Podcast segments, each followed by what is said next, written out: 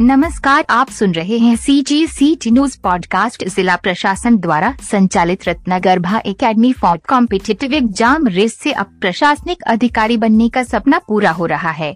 Collector Nilesh Kumar, Kshirsagar की पहल पर जिला प्रशासन द्वारा विगत वर्ष छत्तीसगढ़ पीएससी की प्रारंभिक परीक्षा एवं मेंस की तैयारी हेतु साठ दिवसीय निःशुल्क क्रेश कोर्स डिज़ाइन किया गया था, जिसका सुखद परिणाम सामने आ रहे हैं।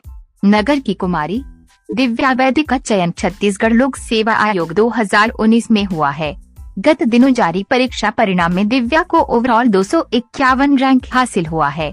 वही कैटेगरी रैंक में उन्हें सोलहवीं रैंक प्राप्त हुआ है। उन्होंने बताया कि उसे भू अभिलेख शाखा में सहायक अधीक्षक के पद पर नियुक्ति मिलेगी। दिव्या ने जिला प्रशासन द्वारा संचालित रत्नगर्भा एकेडमी रेस में मिले मार्गदर्शन को इस सफलता के लिए श्रेय दिया है। उन्होंने कहा कि हालाँकि वे 2019 से ही परीक्षा की तैयारी कर रही थी, लेकिन दिसंबर 2020 में संचालित निःशुल्क कोचिंग में अध्ययन के पश्चात आत्मविश्वास मज़बूत हुआ। कलेक्टर नीलेश क्षीरसागर, तत्कालीन जिला panchayat CEO Chandrakant Verma, deputy collector Ruchi Sharma, Sheetal Bansal और विषय विशेषज्ञों के निरंतर मार्गदर्शन और अध्ययन विधि से तैयारी में मदद मिली। उन्होंने अपनी इस सफलता का श्रेय माता पिता सहित रत्नगर्भा एकेडमी को दिया। है।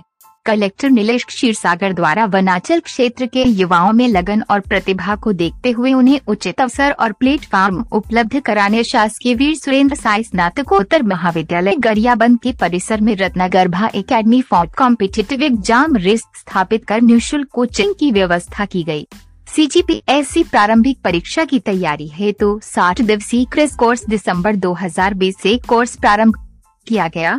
कोर्स अंतर्गत प्रत्येक रविवार को टेस्ट और तीन मेगा टेस्ट का आयोजन भी किया गया।